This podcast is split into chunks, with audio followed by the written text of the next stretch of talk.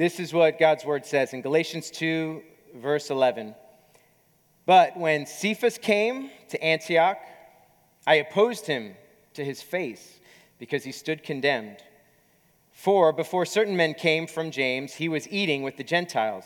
But when they came, he drew back and separated himself, learning the circumcision party. And the rest of the Jews acted hypocritically along with him, so that even Barnabas was led astray by their hypocrisy. But when I saw that their conduct was not in step with the truth of the gospel, I said to Cephas before them all, if you, though a Jew, live like a Gentile and not like a Jew, how can you force the Gentiles to live like Jews? Let's pray. Father, we're so grateful for already the time that we've had to share together in singing and praying, fellowshipping together, and I just ask now, God, that you would let your word speak to us, let it move in our hearts and in our spirits so that we might be changed, we might experience new life that comes from only what you can give and only what you can do, and so we're humbled to stand underneath your word and ask for your grace now as we talk about it, listen to it, as I preach it, would you help? We pray in Jesus' name. Amen. Amen. Have you ever walked around your house and something catches your eye? I mean, you know, we all live in homes, and sometimes there'll be something on the floor or pieces of garbage, something, whatever, and it's left out, and you might walk over it, and you don't even notice it, and then sometimes something catches your eye. I was walking through my house. It was actually early this morning, and this caught my eye. I have a picture for you. So this is in my guest bathroom, which is really my kids' bathroom, and I took a picture of it. There's two reasons this stood out to me. I'm gonna tell you what happened. One, this makes it look like I have 10 kids. I was like, how do we have so many toothbrushes in one little bin? And I was like, this is crazy. Like, why do we have so many toothbrushes? How do they even know? I have 3 kids, okay? There's 3 of them. So, and this is all their stuff. So that was puzzling to me, and it was really early in the morning, and then the second thing kind of stood out to me, and this was more of the miracle of the story. All of this is so nice and neat in this picture. All the toothbrushes are in the thing. Normally, these 30 toothbrushes are scattered throughout. Tops are off of the toothpaste. Toothpaste is spread throughout the counter. And I was like, walking through, I was like, this is so amazing. These things can get to me sometimes in my home. Like, it's so simple to me, right? Like, toothbrushes go in the little elephant thing. You use it, you put it back. You use it, you put it back. And the simplicity of that always boggles my mind because I'll walk through it and it's never like this, ever.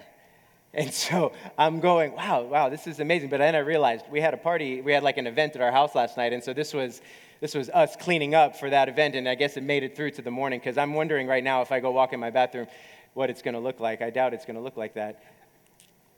The simple things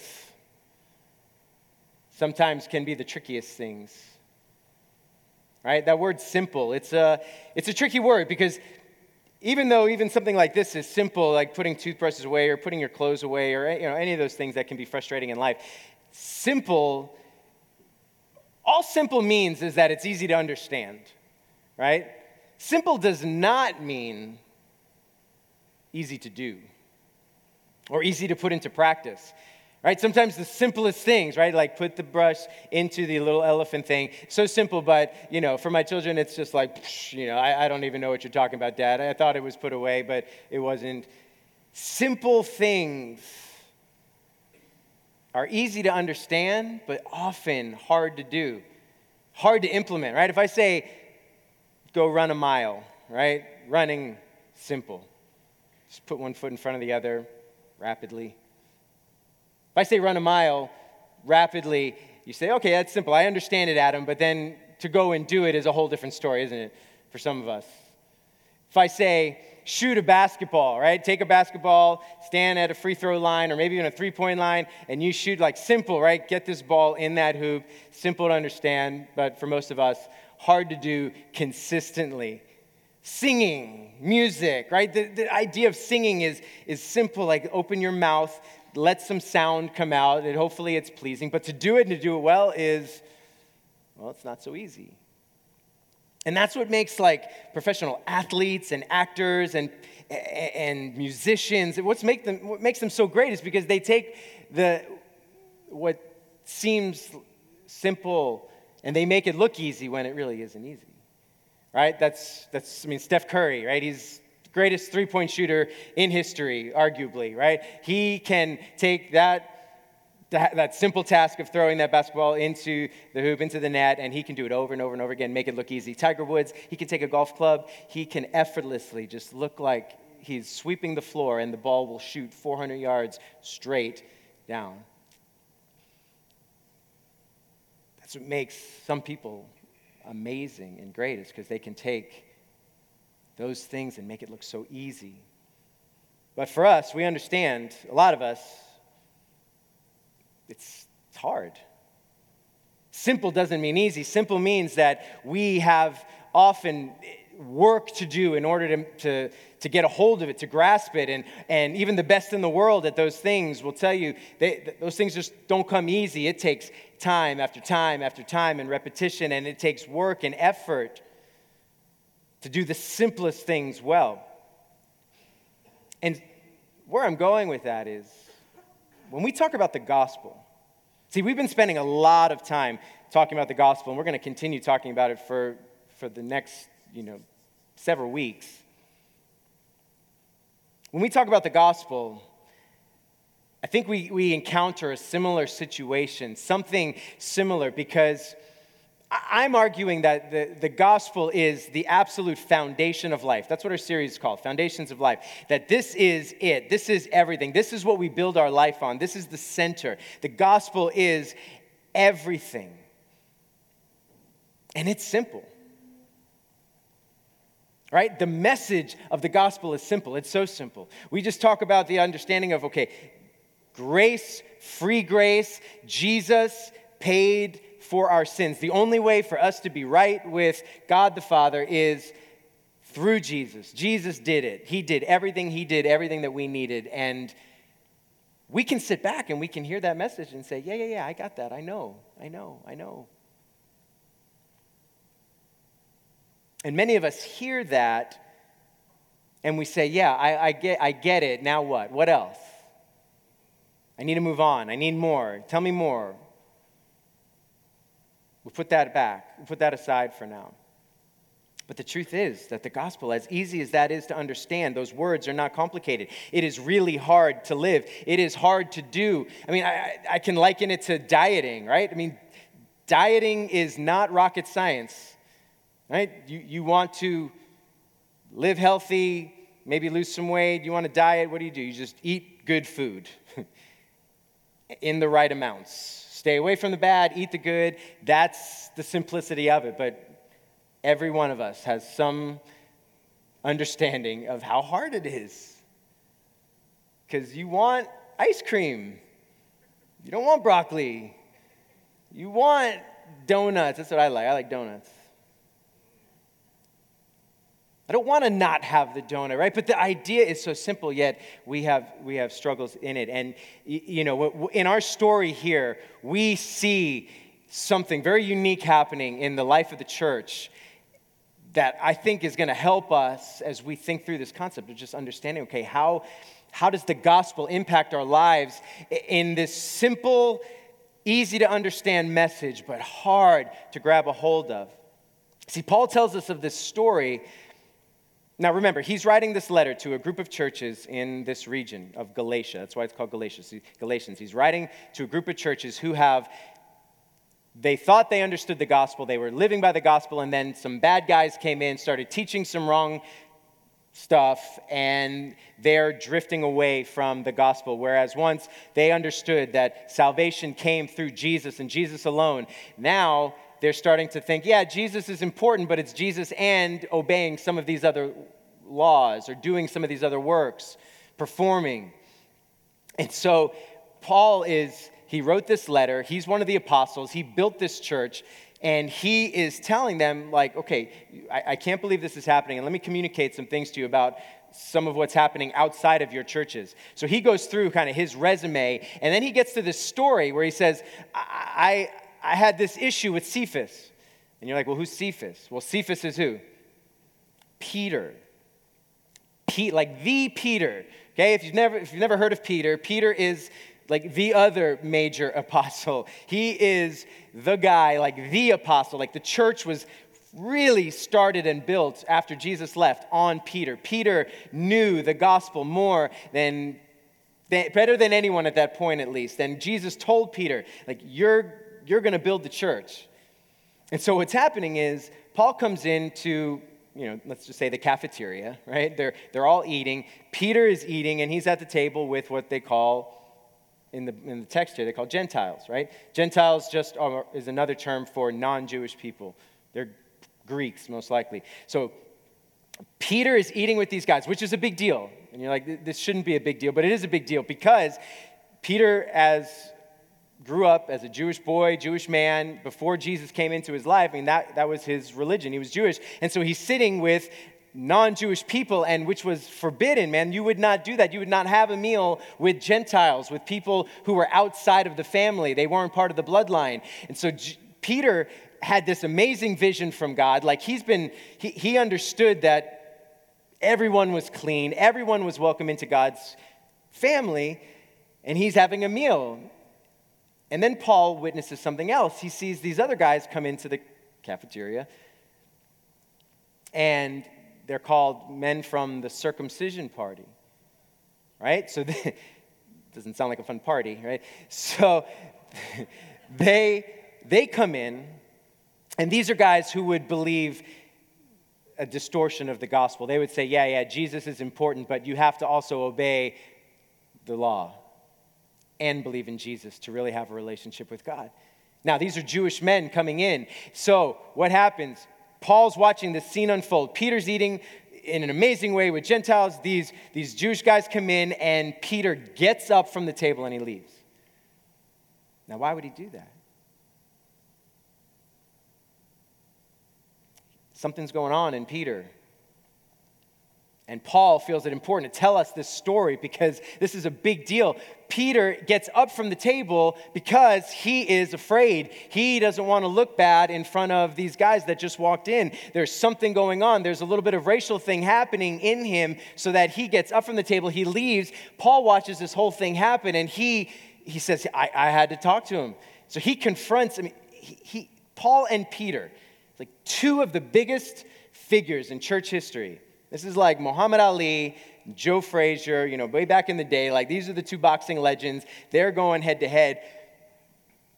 Paul calls him out. Paul calls him out to his face, and he says, what are you doing? And we only get a snapshot of this conversation, which is really fascinating. I just wonder what more happened. I don't think, they, like, got into a physical fight. But Paul is telling you, he's like, you're making racial distinctions right now that you know are wrong. You know better than this. You're getting up because you don't want to look bad. You don't want to be seen with these people sitting next to them. And so he says, you're a hypocrite. You're acting like a hypocrite. You know that God isn't loving you or anybody else based on their heritage. So what are you doing separating yourself from these guys? And this is what's important for us, okay, to really grab a hold of with what Paul comes with. Because he doesn't go to Peter and say, look, man, this is bad manners. You don't do this stuff. This is not what good Christians do. He doesn't confront him saying, look, you're being rude. This wasn't a behavioral issue. He doesn't run up and say, bro, you're breaking the law, man. You're breaking the rules. He says this. Look at what he says. He says, but when I saw that their conduct was not in step with the truth of the gospel, he says, I told everybody. I confronted him in front of everybody. He said, this is not a behavioral issue. This is a gospel issue. And it created this encounter where we get to read about just this little snapshot. And I think we learned a ton from that. This was a gospel issue. What mattered most to Paul was not the behavioral issue, but that it was a gospel issue and it needed to be dealt with. And so this is what it shows us for you and for me. That the gospel is a truth. It is truth. It is truth that provides a framework through which we live. It is the foundation that we live our life based on.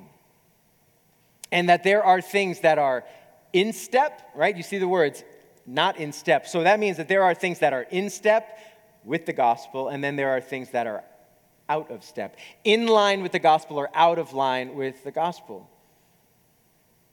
So the question is, how do we navigate all that? What do we do? See, because this is it right here. This is why we can't ever get to a point where we say, I got the gospel. I understand that. Now I move on, what's next?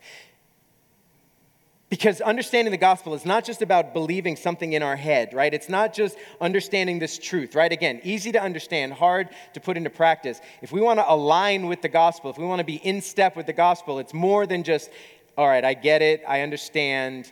No, it has to be lived out in a special way. See, what we believe will come out in how we live. What we believe is going to come out in how we live. And so Tim Keller, who's a great pastor, and he's in New York City, he's an author, he's a speaker, he's a great thinker. He says this about the gospel. He says, the gospel is slippery. I don't know if you've ever thought about it that way before. The gospel is slippery. You see, what do we mean by that? It's like, look, just when we think we get a grasp on it and we can hold on to it and say, okay, I understand it, I got it, all right, now it's time to move on. We start abandoning what's the foundation, and it starts to slip through. It slips out of our hands. Not because there's a problem with it, but because there's a problem with us. The gospel is slippery, and so once we think we grasp it, we realize how much we don't grasp it. I mean, look who's caught in the middle of this whole thing. It's Peter. Peter, this is like 10 years already after Peter started. Jesus has been gone a while.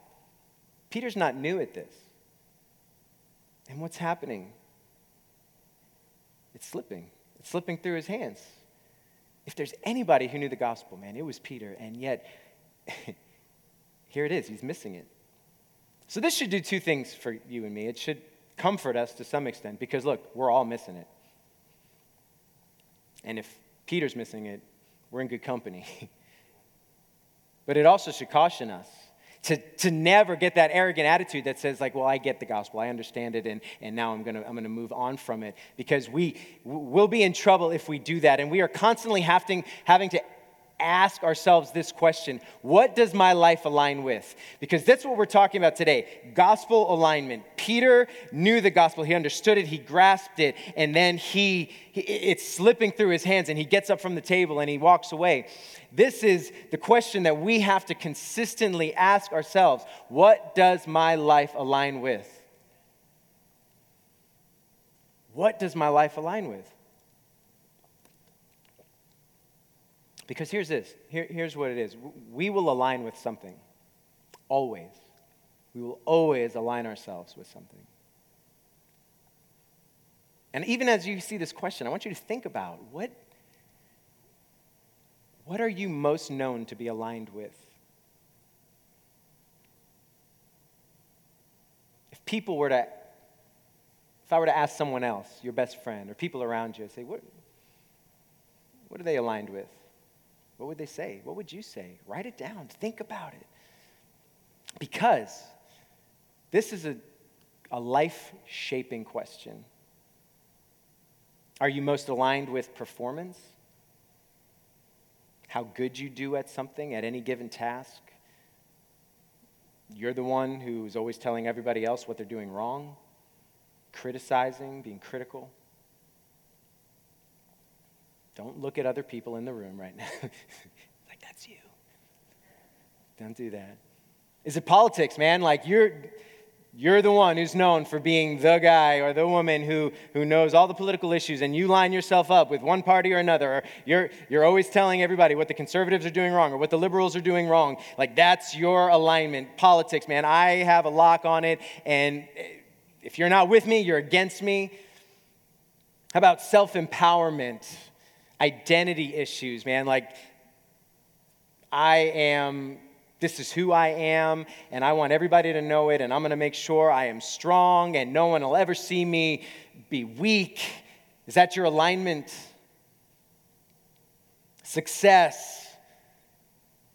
How far up the ladder you're going, how much money's in your bank account. Social justice. Like, I'm the one who's going to end hunger and poverty and racism and abortion and take care of the orphan crisis. All right, so here's the thing. None of those things I said are bad. In fact, they can be great. We need strong people in each of those categories. See, this is the challenge, though. This is the rub of our life, because if they become the source of everything, they can't be the foundation on which we stand. If politics is going to be your platform for life, your foundation, it is going to fall and crumble underneath your feet so fast. The gospel has to come in and shape and transform the way that we see these things. And we can be about those things, and we can enjoy them. We can love having a healthy understanding of how our world works and the systems around it and the social issues that are there. We can be in those camps. Like, I want you thinking about social justice. I want you to think about government and those things. I want you to love your family and have family be an important part of your life, but it cannot be the ultimate alignment of your life, because if so, it is going to blind you to so many other things that are going on in the world, and it's going to skew your life in one direction that will be unhealthy to the other things. But when the gospel comes in and it shapes and transforms how we view justice, how we view politics, how we view success, how we view family, church, sexual identity, any of those things, the gospel comes in and it gives us a lens which to look through, and it clears things up. It doesn't make it easy to do, but it helps us to understand better on how to look at life. Because if we don't, that blindness will cut us off from God. It'll cut us off from other people. And we will be like Peter. We'll get up from the table because we're not eating with the right person. You're not in my camp. I don't want to look bad in front of those people, so I'm up. I'm out. What does my life align with? What does your life align with? Look, the gospel transforms how we see the world. It has to. That's why Paul could approach, who was a friend, publicly. You know, this was a big deal for Paul. The gospel transforms the way we see the world, and so we see that injustice, and we don't go up and say, hey, man, you need to love Gentiles. You don't be racist. Don't do that. Like, we start with the rules. That's what we want to do. We start coming in with all the rules and saying, your behavior is wrong. I got to change your behavior. Paul doesn't do that. He says, bro, this is a gospel thing, man. Like, this is about Jesus. This is about our love for God. You're breaking the gospel. You're going out of step with the gospel. That's not what we're about. We're building the church, man. We have to be on the same page.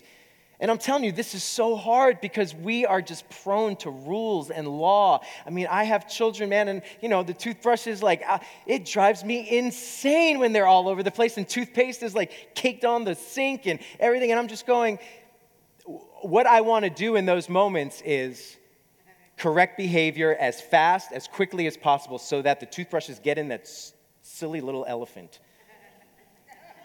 What do I really want, though?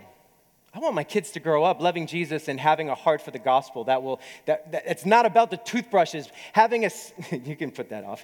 Having a system in their minds, a framework with which they live that says it's not just about me putting toothbrushes in. This is about me loving God and loving my home and respecting my parents and like wanting to create an environment that's welcoming to other people. See, then we start getting at the roots of things so much better than if I just create these little lawyers walking around like, oh, better put your toothbrush away, you better do this, get in line, do this right, don't do that right. Man, that's prison. And we as parents are constantly talking and weeping and going over these things because we don't want to raise rule keepers. We want to raise Christians. We want to raise people who love Jesus, love the gospel. That's what I want to help us with. That's what this story does. It helps us. When we grab a hold of the gospel, everything changes, and we learn, first and foremost, that the gospel is the answer to all of humanity's needs. It is the answer, okay? I want to make sure we're clear about that. I believe the gospel is the hope of the world, man. This is it. And it is the answer to how we engage with humanity's needs. It's not just the do's and the don'ts, the lists. This is how we engage. It shapes how we engage with one another. Do you see how that changes things? How it changes so much. Paul's encounter with Peter, it's different than often what we do. The gospel is power. Paul says it in Romans 1:16. He says it's the power of God, man. Like, we need to experience gospel power in our life. Do's and don'ts is not power, man. That's easy. And it's also easy to do. The gospel takes heart in us. It changes our heart so that it's not just about do's and don'ts. It's about a heart change that gets us to understand that God's grace has been poured into us. And what that does is that makes us humble. Okay, so that's an important characteristic. And that humility, that all the grace and the humility shape us. We've received it, and so now we want to go and give it to others everywhere that we go. So this has to infiltrate our lives at every level and how we engage with one another. Because look, we are people. Sometimes we can't even have conversations with people who differ on certain views than us. It's like we get to this place where we don't even want to hear it anymore. Oh, you're different. Get up. Get away from my table. I don't want you. I don't want to talk about it. I don't even want to think that maybe there's nuance in your opinion and that maybe I'm not 100% right in what I think. And so I'm going to have conversation with you about those things. We need more of that, but sometimes we just get so cut off and so caught in our lives and our views that we are unwilling to see and enter into the hurt that other people are experiencing. Do you know that May is Mental Health Awareness Month? And even right there, that phrase will trigger some people in one way or the other in your views on mental health issues. Do you know that statistics say that almost half of adults in the U.S. in their lifetime will experience one mental disorder or another? You know that anxiety disorders are the most common in our country, and that about 1 in 5 people experience an anxiety disorder, and just about that many are taking some sort of medication to help with that. So, you've just heard some information, you're processing that. We as gospel people have to hear that and think through, what do we do with that information? Do we come back and sit on our political platforms like, oh, there goes the liberal media again, always embellishing, always exaggerating? Or do we go on the other side like, yeah, Christians, they don't even care about people who have mental illness. They just think, we got to pray harder. We're all over the map. We have a responsibility to hear those things and to go, all right, maybe I'm part of the 80% that doesn't experience anxiety, which me, Adam, I'm not part of the 80%. I definitely for most of my life, and I've shared this with you, I've experienced anxiety issues. But I get it. There's like the 80% that don't experience those things, and they have a hard time sometimes understanding what it's like to have some of those experiences, or any of the experiences that we don't have ourselves. We sometimes have a hard time getting into what the other person is experiencing. And the gospel comes in, and it destroys all of that, man. It says Christ came from heaven, didn't have any of those things, came in as a human and experienced all that we experience so that we might have life and so that he could understand what we go through. And so, man, maybe you don't understand what people with anxiety feel like, or you don't understand what it's like to be from a different country or speak a different language or have different colored skin than, you know, what other people do. Like, you have choices in those moments to say, all right, how is the gospel going to shape this? Will I enter into their world and have conversations with someone and say, what's it like to suffer from anxiety? What's it like to be from somewhere else and coming to this country and having to speak a different language when everybody else is speaking something different than you and you have to learn that? Tell me what your experiences have been like. We need more of that. That's how the gospel will help us and shape us and change us.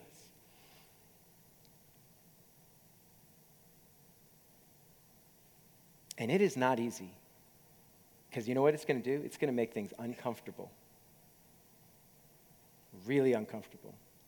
I'm going to ask the worship team to come on up. It makes things uncomfortable because when you start hearing someone's experience that is so vastly different than your own, you start to, it's kind of that fight or flight thing. We get into this mode of like, oh no, that's not true. That doesn't happen. Or we can take a posture and saying, wow, I never knew that, man. That must be hard. And I want to be a friend to you. I want to love you through this. I want to help you. I want to do what I can to not be part of the problem, but I want to be part of the solution. That's how the gospel comes in and shapes what we do, how we engage in these things. Because I'm telling you, gospel alignment is not easy. It's easy to understand. It's hard to live. But, you know, like my Jeep, I have a Jeep. I have some big tires on it. And that thing, when it's misaligned, it's a nightmare to drive.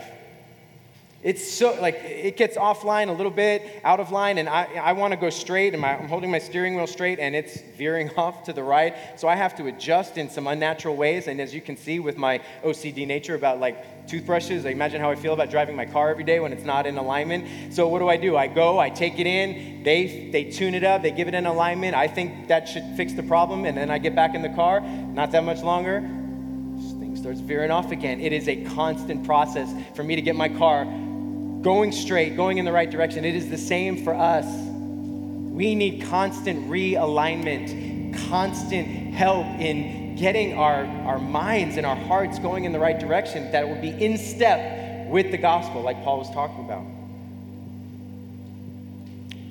What are you aligning with? I want you to ask that question. What am I aligning with? That's your first question in life. That's the fundamental question in all of life. Do I know Jesus? Do I follow Jesus as the Lord of my life? Have I trusted that he has forgiven my sins and that my faith in him is what his work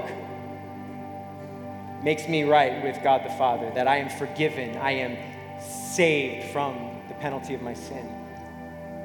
And I would tell you, if any of those other things on that list are what you're mostly aligned with, I would ask you to go to God and just say, God, I don't want to be the politic guy anymore. I don't want to be the identity guy anymore. I don't want to just be the social justice guy. I want to be the gospel person. I want to be defined by what the gospel says. And then I will have a platform to make drastic change in the world around me and in areas of social justice and needs that people have. Let me ask you a second question. So that's the first thing. What am I helping others align with? Are you an agent of bringing people in alignment with the gospel or just in alignment with your rules? Or your politics? Because it's not just about us, right? Do you remember in the story what happened? Peter gets up from the table and what happens?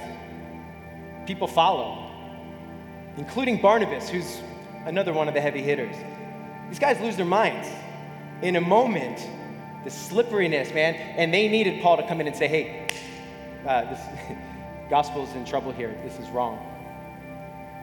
Our views, our lives never just affect us. They affect everybody around us. What are you helping others align with? Is it Jesus? Is it the gospel? Or is it to fit in that box that's just like you? We need to answer these two questions well. And I want you this week, I want you to think about this, man. I want you to write it down, and I want you to take some of those other areas and say, God, I want you. I want you only. And if this is you for the first time and you're saying, I want Jesus. I want him more than I want these other things, and I've never followed him in faith before, God is moving in your heart, and all you have to do is call out and say, I believe. Say, forgive me of my sin, Jesus. I trust you for the forgiveness of my sin and the salvation of my soul. And God will meet you in a moment, and that's the beginning of this amazing journey and process of the Christian faith. But for some of us, we need to start tossing out some of those other things and start focusing in and lining up with the gospel. I want you to think about people over preferences. I want you to think about relationship over rules. Hearts over habits, grace over guidelines. Man, if we can live in that stream, the gospel becomes alive in a whole new way, and we will see some amazing change. And what we get to do right now is we get to live this out in a pretty neat way. We're gonna take communion together, and I'm just gonna ask the those who are gonna be helping serve communion to come on up and just kind of get into position. And here's what's happening. The Lord told us that we're to operate in unity through the Lord's table. So this is for people who have confessed their need for Jesus, who confessed faith in Christ. And maybe that's you for the first time today. If you did that, then we're going to invite you to come to this table and be a part. And so we're going to have couples at each aisle, and they're going to have the elements for you.